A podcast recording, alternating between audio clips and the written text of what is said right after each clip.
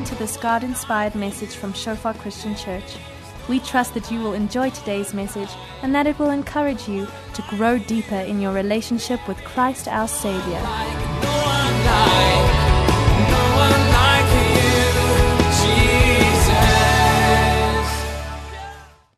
Hey, good morning. My name is Michael Grobler. For those of us that don't have the pleasure of knowing each other, I'm very happy and blessed to be here this morning. I was I just caught the last 15 minutes of Philip's teaching and I really enjoyed it. And I must tell you that I've been in Shofar now for more than 10 years and I really love this church for many reasons. But one of the reasons is our healthy relationship and focus on money. I enjoy talking about money. I enjoy that we talk about money in church. Money and finances is one of my passions in life, but not the abundance thereof more than the knowledge and the biblical knowledge thereof. So I really enjoy digging out and discovering. Thanks a lot, man. Yeah, just leave it like that. It's fine now. So, this morning I'm very expectant of what's happening in the spirit here for many reasons. One is that God God's principles regarding finances is not extremely technical or difficult to understand, but they are hidden. Okay, they are hidden in the Word. So this morning, take out your little shovel, put on your headlamp, because we're going to go mining for some hidden gems that God has placed in His Word for us. I'm excited because when I prepared, I learned more. I got to know Him better through it. So thank you for the opportunity to teach this morning. Okay, let's just quickly pray. God, we thank you for our time together. We bless you for your word. We thank you for the gems that you have hidden in the scriptures. And this morning we want to dig them out, God. We want to get to know you better and understand you and, and finances and your principles better. We thank you, Holy Spirit, that we can ask you to teach us today. In Jesus' name. Amen. Okay, so glorifying God with our money. How do you do that? I'm on a journey where I'm trying to figure out, because like Philip said, money is extremely important. Um, Christians underestimate the importance thereof easily. That's why we are all here, because we're not underestimating it. We want to learn. So we're on the right place today. If we can just go to 1 Corinthians 10, verse 31. God says we must glorify Him in everything. So whether you eat or drink or whatever you do, do it all for the glory of God. So the question is, how do we glorify God? Psalm 112. Let me ask you, who of you would like your children to be mighty on the earth, and who of you would want wealth and riches in your house? Anyone like that? Okay, that's me.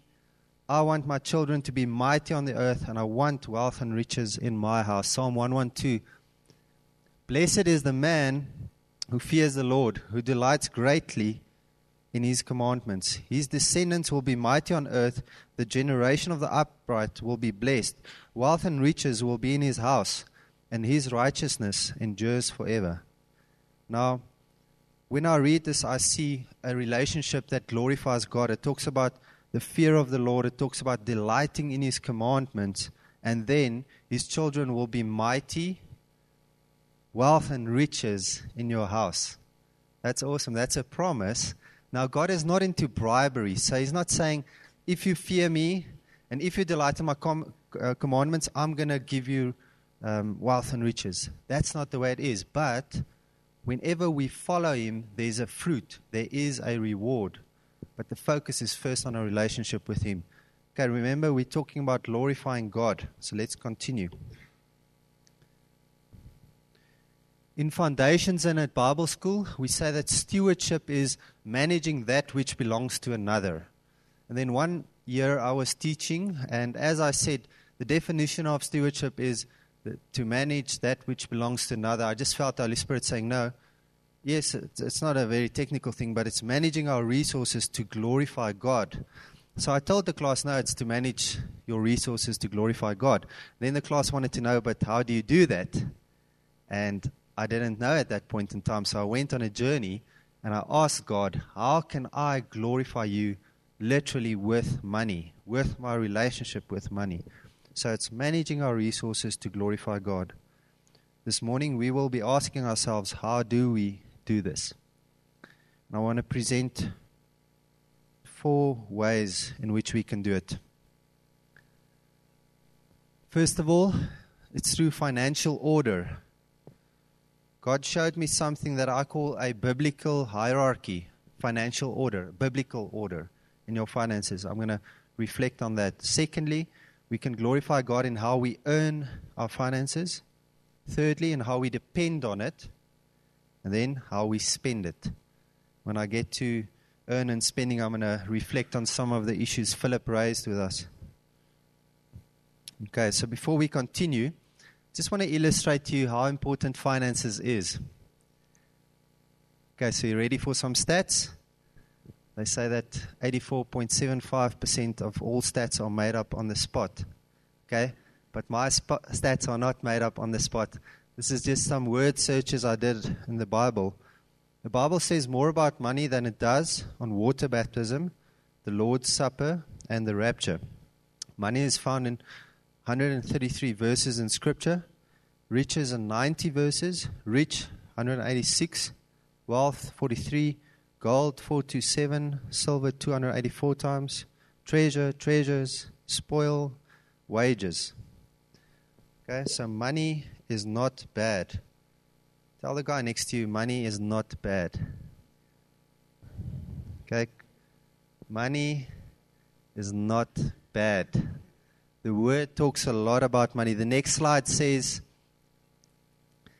roughly, or not roughly, 16 out of 38 of the parables talks about financial stewardship. The New Testament has more verses on money and heaven and hell combined. Okay? There's more verses on money than heaven and hell combined, sorry. Five times more finance verses than prayer. Hectic. 500 plus verses on prayer and faith, and 2,000 plus verses on money possessions, and wealth. God is serious about us and our finances, so why aren't we? And I believe Satan and the world wants us to park it in a little box and say, let's just focus on the kingdom so that Satan can cause a lot of chaos in our finances, so that we're distracted, so that people don't trust us. So to, this morning we are here to get order, to understand what God, how God wants us to manage, manage our finances, and to get, yeah, and to build the kingdom and glorify God in the process. Amen. So let's continue with this hierarchy of financial management. Okay, this is something that God has shown me through mostly through mistakes and other people's mistakes and my own mistakes. So please learn, not because I'm so cool, but because God has shown me a lot of mistakes other people make and He's allowed me to make a lot of mistakes. The previous seminar, I expanded a lot into my mistakes, but this morning I'm not going to take up too much time to do that. I'll just reflect on some stories here and there. But I can tell you, if we go to the next slide, that we start off with our relationship, our heart to money. That's where we're going to start this morning. Secondly, your budget follows your heart. Thirdly, your savings follow your, follows your budget. And then lastly, you can only invest once you've got savings. And that is a biblical hierarchy or godly order. Now, like I said, I've personally made a lot of mistakes. If I can just quickly reflect on, on the biggest thing that God has shown me is myself and some of my clients and some of my friends, and especially men with some ambition or a entrepreneurial heart would like to start off with investing. Let's go and make money. But there's no budget, there's no savings, and there's no heart to support the money. So God cannot allow it. That's why I would present that the world starts with make the money and forgets about the supporting foundations for making money. So for us as Christians, we need to start off with the right heart and then move on. So let's look at our heart. No one can serve two masters, for either he will hate the one and love the other, or else he will be loyal to the one and despise the other. You cannot serve God and mammon. I like this scripture because it's very seldom that you see God weighing up another spirit to himself. Think about it. God versus mammon. It means that God acknowledges that spirit, that mammon, to such an extent that He tells us we need to decide. I don't know of many other scriptures, I might have to go and look into that, where God contrasts Himself with another spirit. And He says, You need to choose between me or this other spirit. But what it says is that we serve God and money slash mammon serves us.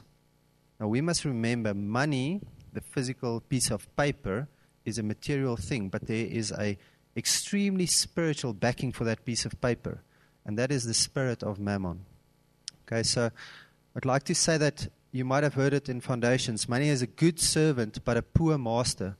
In the context of the scripture, meaning that as we Okay, first of all, we need to decide between God and mammon as Christians. So you can be a child of God but serving mammon. Maybe that might not be theologically correct what I've just said, but as a Christian, you need to decide between God and mammon. Okay? Then, as you serve God, mammon can serve you. That spirit can serve you. But God will not be in competition between himself and mammon. So, if you serve mammon, God is not going to serve you. But guess what? If you serve God, mammon can serve you. And money, mammon, is a good servant, okay, but a poor master. Who have you seen people lose their lives to money? I've seen it. It's a very sad thing to see, but money is a bad master. It will destroy you over time. Okay, so just to reflect, as we serve God, glorify God, Mammon can serve us, but God will not subject himself to us. So if you serve Mammon, God cannot come below you and serve you. Okay, so money is a good servant, but a poor master. I want Mammon to serve me. I want it. You must be aggressive in that uh, instance because it's a spiritual relationship. You, the way you relate with the Spirit. If you're going to be unsure about how you relate with money, it's an extremely powerful um, spirit. It will take hold of you and you will serve it. So you need to resolve today in your heart that money will serve you. And I think at the end we must do a spiritual declaration. You say, speak to that spirit and you say, You will serve me because I'm serving the living God. Amen. And that's just a very nice book, The Richest Man in Babylon, George Clason. It's not a Christian book per se, but it's uh, sold over 2 million copies. It was written in 1926. And why I like this book, first of all, it's 50 pages long. And secondly, it's a storybook. And thirdly, the whole it's a storybook, so it, it just explains of this ruler in Babylon who made a golden slave for himself. Then he told that, taught that golden slave how to serve him.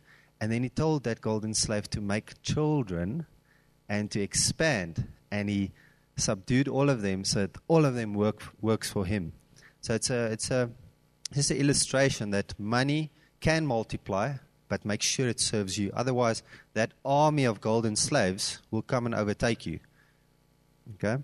And that's why I say make sure your heart is right because I can promise you if you're earning 1 million, 2 million, or 10 million rand a month and your heart is not right, guess what?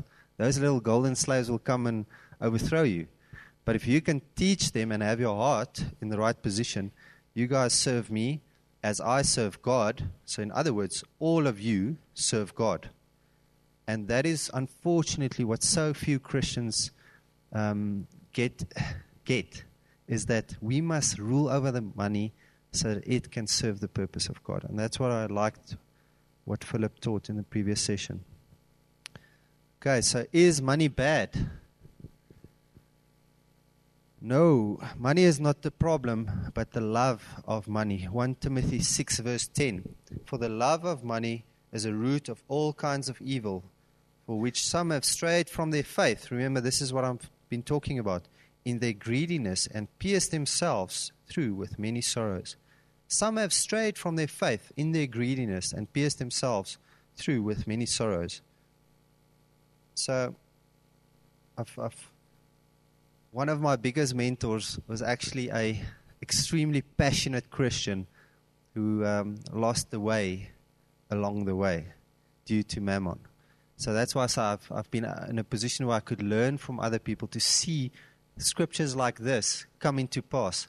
Lost the way through their greediness. So God has a calling on your life. It is to rule, it is to make money, but along the way, your heart changed and lose the faith in the process. And that's not God's heart. So that's why this morning we start off with heart. Okay, secondly, it's our budget. Okay, and I'd like to present show me your budget and I can show you your heart, or at least 90% of your heart. If you show me this is, and that's what Philip taught about, this is your budget, and especially if I can see your statements, I think I'll know even more about you. And I always think these people at the banks that evaluate your, when you do a home loan application or whatever, I, I think they must sometimes be so intrigued by looking at people's statements, the flow of money. Every Monday it's this, or there's this big expenditure, or like the, when we applied for our previous home loan, um, the lady called me two weeks later and she said, "Listen, I've gone through your applications and you, you're not going to qualify due to various reasons, but there's one um, line item I don't understand and it could change your application, your expenditure, because it's how they categorize it." And she said what's this amount you pay over to Shofar every every month? And I said, or she asked, what is Shofar? Um, because they do credit, obviously credit checks on your risk profile. And I said, no, it's a church and it's my tithe. And the lady just saying, praise God, hallelujah. And uh, she was saved. And now, four years later, I'm still doing business with her. And, and she told me the other day that she's, she's won the, the top agent in the country last month. Um, so it was such a testimony, how she always also helped us in the process um, by allocating those funds right correctly, and it was uh, just so encouraging to to hear that on the other end of the phone. Um, Mark's, oh, sorry, Matthew six verse twenty. You guys should all know. It's where your treasure is, there your heart will be also. And Mark twelve was that very interesting situation whereby Jesus went to the temple and he sat at the place where they put their money in the baskets. Uh, do you know about that section where he went and he sat and he looked at what everyone put in the basket? And I don't know about you guys, but when I was small, my or little, my parents used to clap me behind the head if I looked what other people put in the basket. And Jesus must have offended many people. I sit there, aha, aha. And he literally just sat there. I, I could assume he was sitting there for hours. And he wasn't looking at the amount they put in, but how they put it, how they gave. I think he looked at their facial expressions and, and also then how much they put in in terms of what he knew they could afford. Okay. So God is not, um, how should I say? He's a, Jesus, I think, was a very interesting man when it came to finances. Very unorthodox. We think our understanding of him and finances is a bit warped by the world. He's very open and frank about it. Okay, the next slide is then so this was our budget. Now we can move on to savings. Okay, so you've got your heart in place. Now you've done your budget. Okay, uh, this morning I've, I haven't gone into too much technical, practical details, but if you want a budget template or if you want to do your own one, or get software. There's a lot of freeware on the internet. Pull a budget template, and you must have one. You must have it on your phone, on a piece of paper, or on your laptop. Do not do it in your head. Do not leave it up for chance. It doesn't work like that. Okay, so then now you've got a budget. In your budget, you have allocated for savings. Okay? So you need to budget to save money. Who of you will know that it's possible to spend all your income every month? Okay? And do you think it's related to the, to the amount you earn? It's not. Okay? It's like the story I heard of a friend of a friend who went up to a set of traffic lights and the beggar came to him and he asked for money and the guy said no. And the beggar told him, Yeah, you and I are very similar. We're both less than a month away from bank- bankruptcy. And this guy was driving a fancy car and he was right. many of the rich people we see out there is less than a month away from bankruptcy, meaning that if they lose their job now, within a month they will have no money left. So it's, they're on the same level as the beggar. Beggar could also probably last, last a month or a few weeks. So I'd like to present that we just need to start small. If it's difficult for you to come out with your money at this point in time, just save 1%. So if you earn 10,000 Rand, save, um, what's that, 100 Rand. Okay. But 1% is better than nothing, and 2% is better than 1. Okay? So you can just start, just do something. You can aim at saving 10 to 25% of your budget. So you can take your income and do the maths. And then typically try to work towards at least one month of income in cash in your account. I can promise you, if you do that, you're going to be in the top 5% of the country. I wanted to, to pull some saving stats um, from our revenue ser- service because I know they've, they have those stats, but I wasn't able to get to that. But I know South Africa is one of the countries in the world where we save the least, meaning that we just live from week to week, month to month. But you need to aim towards one month, oh, sorry, work towards three months, but at least one month. If you have one month of your income in cash in the account, you're in the top, I want to say top 2% in the country. People don't live like that, and it's very dangerous. Our economy is, is not looking too healthy, and that means we need you need cash. You need cash if there's any radical tax changes or petrol hikes or whatever. Just have that buffer. Why? Because cash empowers us. Okay, puts you in a position to utilize opportunities. I've had many opportunities where a guy says, "Listen, I need the cash. Can you please? I'm going to sell my car for half price. I need the cash. I'm going to. I'm in trouble." That was an opportunity, not to um, abuse the situation, but that's how people make money. You make money when you have money, when you have cash, you can make money. So, secondly, it also empowers you to do what God wants you to do. What would happen if God tell you go to India Monday morning? Okay, you've got the resolve. God spoke to you radically in a dream. You need to go, but now there's all these these little ties you have, all these ropes around your ankles because you cannot afford not to, to work. You need, you can't just leave everything. But if you had three months in, the, in, this, in, in your um, account, it was, would have been possible. Okay, so money empowers you. It empowers you to do what God wants you to do. Also, it takes away fear. I've heard of people where their boss called them in and said, Listen, you know what? I'm going to fire you. You're going to be without a job if you do this again. And that guy had, a, had two months or three months of salary in his account, and God gave him peace. And he said, "Well, if that's if that's what you want to do as my boss, then let me go." So there wasn't any fear driving that person to say, "No, please don't fire me." okay, if you want to do it, then God has something better for me. Say it with a smile.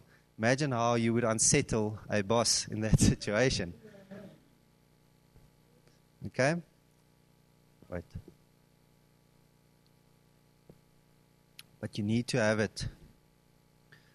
Okay, so the next slide is just an illustration of of your balance, um, getting our money in, in, balance. Roughly, and I know we've debated this at previous occasions because it's very dependent on, on where you are in your life, but your needs should take up roughly 40%. Okay? So, needs are things like food, clothing, home, your wants are all the luxury items, should be roughly 20%. Tithing is there 10%, and your savings and investments another 30%. So it's 30, 30, 40. That's a, a, a general guideline. So your savings, you could aim to 10 to 25%, and your investments, uh, there's a bit of a balance there. But if you could save and invest 30% of your finances, you are in a very good position. It is possible for most, but if you're still studying or if you just started working, it will be difficult. So then just do whatever you can. But don't say, no, I'm, I'm, I've just started working. I can't afford any savings or any investments. Then just literally take a hundred rand bill and put it in a box, or just do something. Okay, just to get you in that momentum. Then we have 1,000 Rand invested or 10,000, whatever. But if you don't start, you'll never have it. When your money is in balance, you always have enough to pay your bills, have some fun, and save. And once our money is in balance, we can stop worrying about it. it becomes automatic. Okay, so we've talked about our heart, we've talked about budgeting, saving. These are just high level principles. Now let's look at investing. Okay, I said roughly 20 to 30% on investments, but this is the trick. This is where I failed um, miserably, epically. You can only invest the cash you have. You cannot invest money you don't have, meaning you cannot invest credit, other people's money. So that's why you need to have a budget. When you have a budget, you have extra cash. When you have extra cash, you can invest it. Okay. So, acceptable investment goals. Leaving an inheritance is an acceptable investment goal.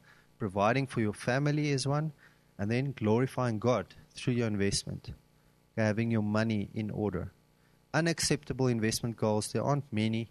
The word talks about the, but the biggest one to guard against is the desire to become rich. It's an ungodly goal. Okay. If you want to invest to have a certain amount to build a church or bless people, then that is a godly goal, investment goal. So when I say rich, just be careful to, to that you don't understand this wrong. God is not afraid of his people having lots of money. That's not what it's about. It depends, like Philip said, it's a tool. Why do you want lots of money? If you need a couple of million for a specific purpose, it's in God's calling for your life. You have got your heart in place, you've got a plan, you've got savings, then God will bring that money to you. So we shouldn't be afraid of large amounts of money. It's like Philip said, what is the purpose? of that money. Good. Let's look at, I'm just going to flash these scriptures. Providing for your family, listen to this 1 Timothy 5. But if anyone does not provide for his own, and especially for those of his household, he has denied the faith and is worse than an unbeliever. Hey, eh? It's rough. If anyone does not provide for his family, is worse than an unbeliever. God is quite quite serious about this. Leaving an inheritance. A good man leaves an inheritance to his children. A house and wealth are inheritance from fathers. Okay, next one.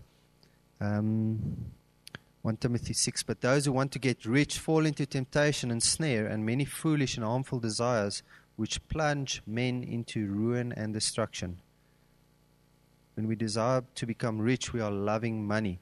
For the love of money is the root of all sorts of evil. See, Timothy has lots of lots of uh, relevance here. Flee from these things, you man of God, and pursue righteousness, godliness, faith, love, perseverance, and gentleness. Okay, so now just four biblical tips regarding investing. Know where the Lord wants you to invest. Pray about it. Don't make foolish investments. God, God, when you sit in the mornings and you want to make investment, pray about it, ask Him for guidance. He is the best financial advisor you will ever have because He knows what's going to happen in the world economy.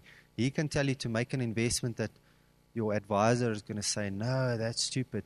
That, that industry will never grow. But God knows what's going to happen in each and every sector in, in the economy. Okay, so Isaiah 48 I am the Lord your God who teaches you to profit, who leads you in the way you should go. Okay, it's not profit like prophesy, it's profit. It's hard returns. Next one, diversify. Divide your portion to seven or even to eight, for you do not know what misfortune may occur on the earth. Any good financial advisor will tell you to diversify your investments. That's why I say the word is very practical. This was written down many years ago, before we had something like financial managers and accountants. Next one is avoid risky investments. There is a grievous evil which I, Solomon, have seen. Riches were lost through bad through a bad investment. Next one, just in a different translation. I love this.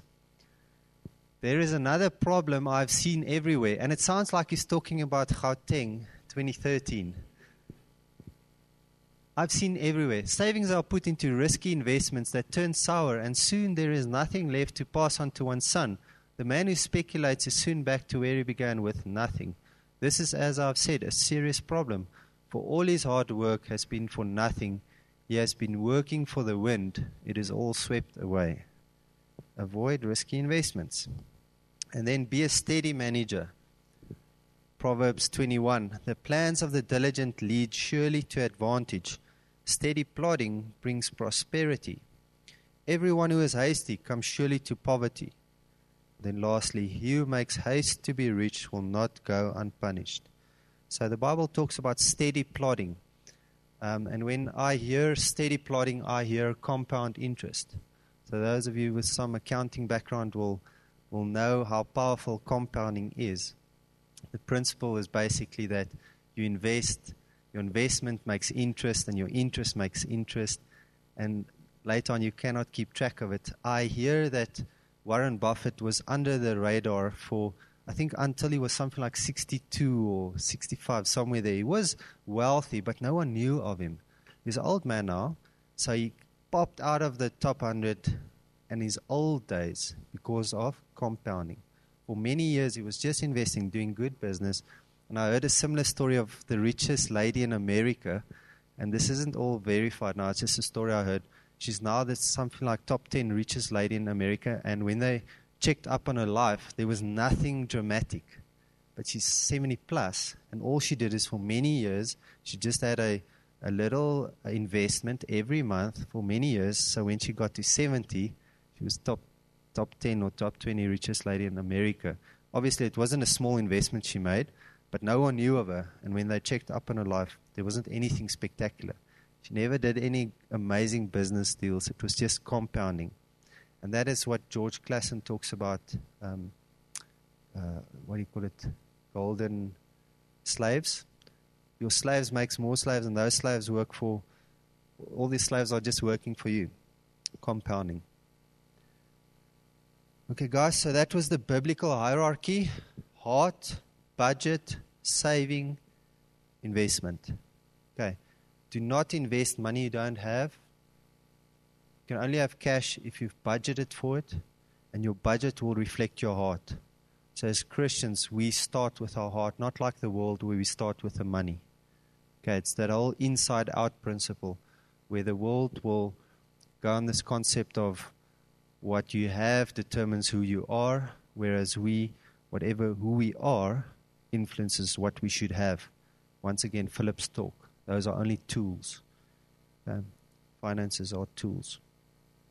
Now we will look at how we can glorify God with our finances in terms of our earning, our dependence, and our spending.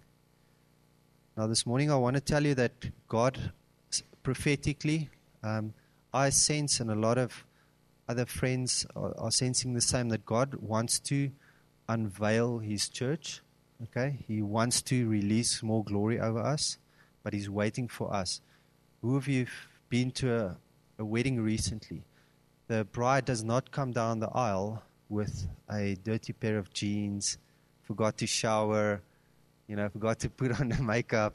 It doesn't work like that when she's coming down the aisle, she has put in all her resources, all her energy for that two minutes. Okay, and, and it is. okay, more, ladies. okay, you can see. I'm not going to expand, trying to explain myself now. But um, when we look at the church as a bride, then we are not excellent at this point in time. We aren't, if we're honest with each other. But God is wanting to unveil His bride and therefore finances must be in place. I mean, the the cost of a you know wedding, what do you call it? Gown, rok, dress. It's it's large costs. It, there's a lot of excellence. There's a lot of costs. There's lots of finances going into that, and that's part of what, why it's so beautiful. So God is waiting for us to be to be ready for to be in order. So let's look at how we can glorify Him in terms of our um, how we earn an income. We we glorify Him when we earn it through hard work, when we earn it by honest work and by holy work. Remember, he wants to remove a veil. So let's look at 1 Thessalonians 4. the next one, please. Okay. You should mind your own business and work with your hands, just as we told you, so that your daily life may win the respect of outsiders and so that you will not be dependent on anybody. Talks about hard work, minding your own business, working with your hands to win respect of people and not be dependent on others. Next scripture, Proverbs 14. All hard work brings a profit, but mere talk leads only to poverty. Now, you've heard the saying, don't work hard, work smart. And one day I was still saying it, yeah, don't work hard, work smart. And it's like the Holy Spirit told me, that's not, that's not biblical. Word teaches us as Christians work hard, but you work hard and work smart. But saying don't work hard, just work smart, it's not biblical. God said there's a, a blessing on hard work. And, you know, I can relate to the second part there, but mere talk leads only to poverty. I get so frustrated when I hear um, young people or friends talking about all the stuff they're still going to do one day, but they're doing nothing now. So challenge is rather keep quiet and do something now than talk about all these wonderful things you're going to do one day. A friend of mine always says that the way we live our lives, ach, the way we live our days, make the make up the way we live our lives. So if you want to be X and Y someday, you need to live that today. Okay. Especially if you're prophetically inclined like I am, are always thinking of the future, always thinking of how things are going to be in the future. And God is saying, no, how's today going to be like? Like, I'm not sure, but I can tell you how the future is going to look. God says, no, start doing that today. It's those braaivleis stories. I always just stand and listen and laugh, and I think, what, what are you doing about this today? What have you done this week? And mostly, especially us as young men, we, we like talking, know, but God says, no, start working today, doing what you want to do today, what you need to do. Okay, then in how we depend on it, so we said we can glorify God in how we earn it, in how we depend on it. Don't depend on money for happiness, amen. Don't depend on it for health, and don't trust it for heaven. Happy money does not make you happy. You can agree with that? In actual fact, I believe it makes you unhappy if you don't spiritualize it. Or, I mean, if I drive to the work in the, the drive to work in the mornings and I just look around me, the people in the biggest cars look more unhappy than the guy next to the road. And that's just an observation. I know you can go into all the philosophy behind that. It's just an observation. Money does not equal happiness because I'm, not, I'm definitely not seeing the fruit thereof but actually the opposite. Okay, money can don't depend on it for health. I'm not sure if you know King Asa was, but he was a powerful and rich king, and he died with diseased feet. Yet the Bible says that in his illness he sought not unto the Lord, but unto physicians. So don't depend on money for your health. And then certainly don't depend on it for heaven. 1 Timothy 6 Command those who are rich in this present world not to be arrogant, nor to put their hope in wealth, which is so uncertain, but to put their hope in God, who richly provides us with everything for our enjoyment. And there's a lot of arrogant hope on our own wealth around these days. And um, I'm originally from Cape Town, and when I came up to Gauteng, it really struck me. And a few months later, I was sort of in the whole, I mean, this Gauteng, the GDP in Gauteng is, I think, larger than any other country in, in Africa. Um, this is the center of the African economy, so there is a lot of money. There's lots of movement, but you need to be, you need to be um, level-headed and be sure that you don't fall into this trap, that you don't get on that little rat wheel and just start spinning. Before you know it, you're going to be 60 years old, and you've got maybe lots of money, maybe not, and a life has passed. So it talks about here this arrogant hope in wealth. And how we spend it. We can glorify God in our degree of spending, in our direction of spending, and our communication. Okay, our degree of spending is living within our means. So, to live within the budget that you can afford, that's how you glorify God. Secondly, is your direction of spending. Um, where your treasure is, there your heart will be also. Like I said, if you look at someone's statement or his budget, you're going to know a lot of him because of the direction of his spending. And this is what Philip talked about. Money should be a tool. So, where are you putting your finances and for what purpose? And then your communication regarding spending. We should be very diligent not to, first of all, compare ourselves with other people. Comparison only leads to two things in your heart, and you can test this. Um, if you compare yourself to someone else on a material level, one of two things are going to happen. You're either going to be inferior or superior. Okay, and you can test it. If you judge your, your clothing to another guy's clothing, you're only going to feel, well, I'm better or, wow, I need that. One of two things are going to happen in your heart always. If you judge your car to another guy's car, and both of those lead to unhappiness. So, comparison judgment will not glorify God, it will not create satisfaction, but compare yourself to Jesus, um, and you'll experience humility and you'll experience peace and satisfaction. So, comparing ourselves with other people on a material level does not bring anything of worth. Guys, then lastly, I don't know if you've seen this beautiful scripture. I love it, and this is actually worth a whole sermon on its own. But this morning, I just want to leave you with this building iron chariots. Judges 1, verse 19. The Lord was with the men of Judah. They took possessions of the hill country. Sorry, they took possession of the hill country, but they were unable to drive the people from the plains because their chariots fitted with iron. Now, if you look at the, the illustration here, Judah equals the Christians, okay?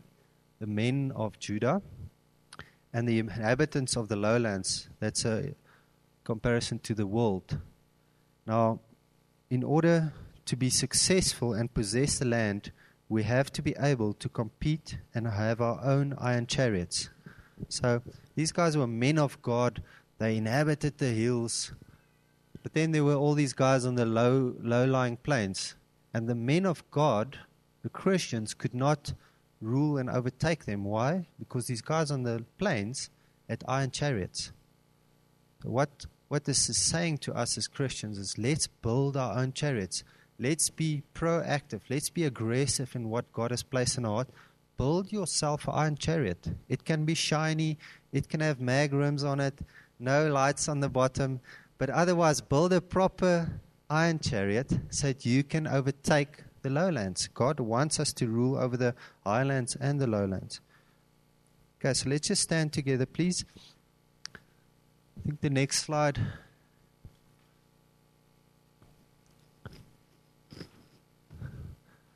I'd like to close off by saying that we are on earth to worship God. Our work is to worship God. For that worship, we get remuneration, money, and that money belongs to Him. The finance will follow as we work, as we worship hard and good. Okay, so as we worship God, as we work hard, as we build these iron chariots, blessing, money will follow us and that money will worship God. Godly order. Then, just lastly, this Psalm 25. Show me your ways, Lord. Teach me your paths. Guide me in your truth and teach me. For you are my God, my Savior. Who then are those who fear the Lord? He will instruct them in the way they should go. Sorry, he will instruct them in the ways they should choose. They will spend their days in prosperity, and their descendants will inherit the land. Yes, God, we thank you this morning for your word. We thank you for your spirit that is alive in us. God, I pray that, that you'll just water any seeds and all seeds that were sown through your word this morning in our hearts. We ask you, God, to teach us in the way we should go, Lord. Let us be proactive. Let us be biblical and have order in our finances as to glorify you, God. We ask that our spending, the way we talk about money, the way we relate to it, will bring you glory, God. We thank you, God, that as we bring you glory, our finances can bring you glory. And it's this holy circle, this holy synergy that can just continue in Jesus' name, Lord. And we come now against the spirit of mammon that wants to creep into our hearts, that want to just push, push you out.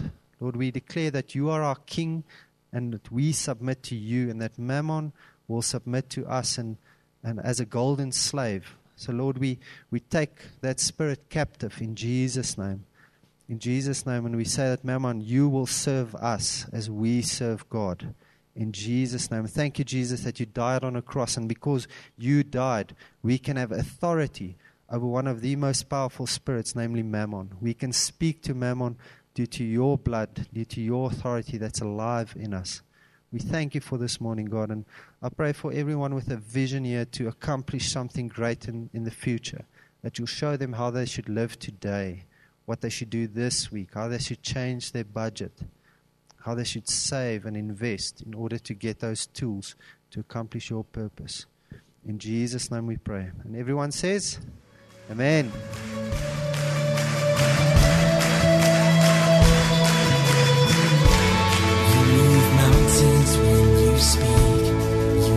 Power to the weak. You raise dead men to their feet. You are strong, Lord. Thank you for listening to this message from Shofar Christian Church. We believe that it was time well spent establishing God's kingdom and proclaiming His glory in your life. For more information, call us on 012 362 1363 or email us at pretoria at shofaronline.org. You may also wish to browse our website at www.shofaronline.org or find us on facebook.com forward slash shofar pretoria.